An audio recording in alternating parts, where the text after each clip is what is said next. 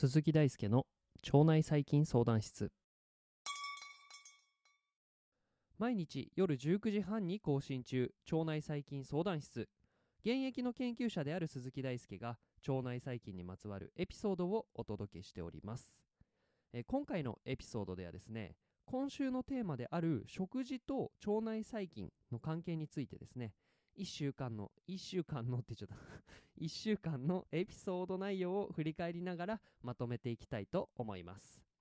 まあ、今日までにヨーグルトとかキムチとか食物繊維チーズタンパク質そして昨日の海藻についてお話をしてきました。これらの食品が与える腸内細菌の影響についてこのエピソードではまとめをしていきます。エピソードの最後には次週のテーマ発表もあるので最後までぜひお付き合いください。ということでですね、えー、今週のテーマである食事と腸内環境腸内細菌の間でにはですね非常に密接な関係があるということから今週のお話はスタートしました。え乳酸菌飲料とかあとは腸活などの文脈でも紹介されていることから聞いたことがあるお話も多かったのではないでしょうか。しかし食事の腸内細菌腸内環境へ与える影響を説明できる人っていうのは実はそう多くはないんじゃないかなと思っております。まあそれもそのはずで食事には様々な成分が含まれているし腸内環境も非常に複雑な系なのでその関係を理解するっていうのは丁寧な調査が必要になります。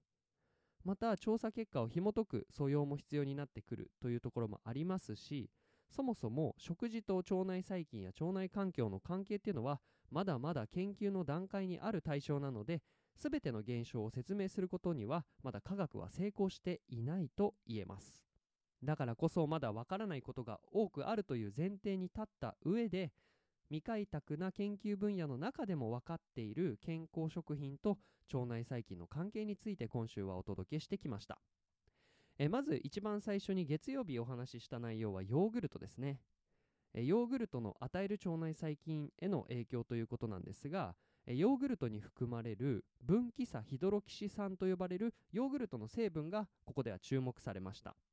ヨーグルトの摂取によってですね腸内細菌層が変化し糖の代謝機能を維持することであったりとか肝臓におけるインスリン抵抗性あとは脂肪,、えー、脂肪肝、えー、肝脂肪症を、えー、予防するということが示唆されました。ヨーグルトは糖の代謝にも影響を与えて燃焼させやくさせやすくするっていうのは、まあ、とても面白い結果ですよね。続いて、え火曜日にお話しした内容は発酵食品である、まあ、キムチと大腸がんについての研究です。調査の結果ですねキムチの摂取によって、まあ、腸内細菌層が変化するっていうのはまず明らかとなったんですがこのほか先行研究ではキムチの摂取によって腸炎関連のがんについて抑制効果があるということが示されているのでキムチの摂取によって腸内細菌層が変化して結果として腫瘍形成が抑制されるのではないかというストーリーが考えられました、えー、続いて水曜日かな？にお届けしたのは食物繊維と腸内細菌の関係について。食物繊維は小腸における、まあ、栄養のまあ吸収を抑制することで大腸への栄養運搬を促したり腸内細菌層の住処というのを食物繊維自体が提供したり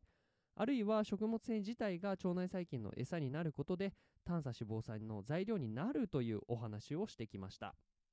続いて木曜日のお話はチーズと腸内環境腸内細菌の関係についてです。えー、ここのチーズとしてはですねスロバキアなどで作られる羊の乳を原料としたブリンド・ザ・チーズの効果についてお話をしました。ブリンド・ザ・チーズ自体は、まあ、乳酸菌がそれ自体に含まれていることからプロバイオティクスとしての効果があることで知られています。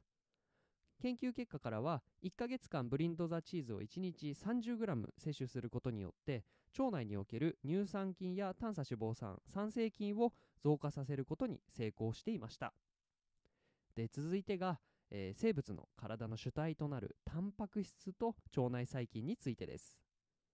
まあ、必要以上のタンパク質を摂取すると、えー、人や腸内細菌による十分な代謝を受けずに結果として腸内細菌層における病原性細菌の増加につながること。そしてタンパク質と炭水化物の適切な比率の摂取あるいは低タンパク質の食事が推奨されることについてお話をしました、えーさて続いて昨日お話しした内容になりますがこちら海藻ですね。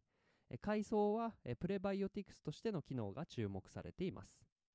え紹介した研究では海藻がイヌリンなどのプレバイオティクスと比較してファーミキューテスを増やし悪地のバクテリアを減らし短鎖脂肪酸の産生量を非常に高くするという効果が示唆されました、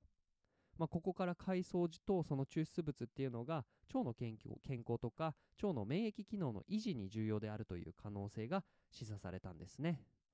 ということで、まあ、この今までヨーグルトキムチ食物繊維チーズタンパク質海藻と、えーいろいろな食品についてお話をしてきたんですが健康食品の文脈で語られることの多いこれらの食品と腸内細菌の関係についていずれもですね予想を裏切らず腸内細菌に影響を与えていて、まあ、中には短鎖脂肪酸を増やしたり乳酸菌や短鎖脂肪酸酸性菌をま増やす効果があるということが研究結果から見えてきました。まあ、ここまでにお話しした内容ここまでにお話しした食品っていうのは本当に、まあ、世の中にある食品のごく一部なので、まあ、これからもですね菌かける、まあ、食の関係っていうのは取り上げていきたいなと思っております。はいということで今週の内容はいかがだったでしょうか結構熱心に聞いてくださってる方もいるようであのーリクエストというか、まあ、その質問とかもいただいたりしているんですが皆さんもし何か質問あったらぜひ遠慮なく教えてください Twitter や Instagram などから、えーいつでもお待ちしております、えーそれではですね最後に来週のテーマの予告をしていきます。来週は腸内細菌と生活習慣の関係について論文の根拠にお話ししていきます。お話しする生活習慣というのは運動習慣としての筋肉トレーニング筋トレや有酸素運動ヨガあとは睡眠喫煙飲酒について腸内細菌との関わりについてお話をしていければと思っております。はいということで、えーちょっと盛りだくさんはしょりながらの、えーお話でしたがいかがでしたでしょうか。来週も1週間ですね腸内環境や腸内細菌と生活習慣の関係について一緒に楽しく学んでいきましょう。ということで、えー今回のお話は以上になります、えーこの度ですね第4回ジャカジャパンポッドキャストアワーズのリスナー投票が始まりました。もし面白いと思っていただけたら、えーぜひ投票していただけるととっても嬉しいです。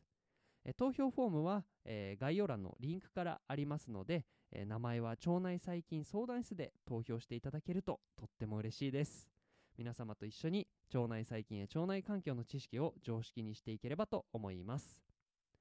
腸内細菌相談室は腸内細菌についてわからないことがあるあなたのために存在するのでわからないことや難しいこと紹介してほしいことがあれば、まあ、気軽にメッセージお待ちしております。論文の紹介から基礎知識の解説まで腸内細菌相談室を使い倒しちゃってください。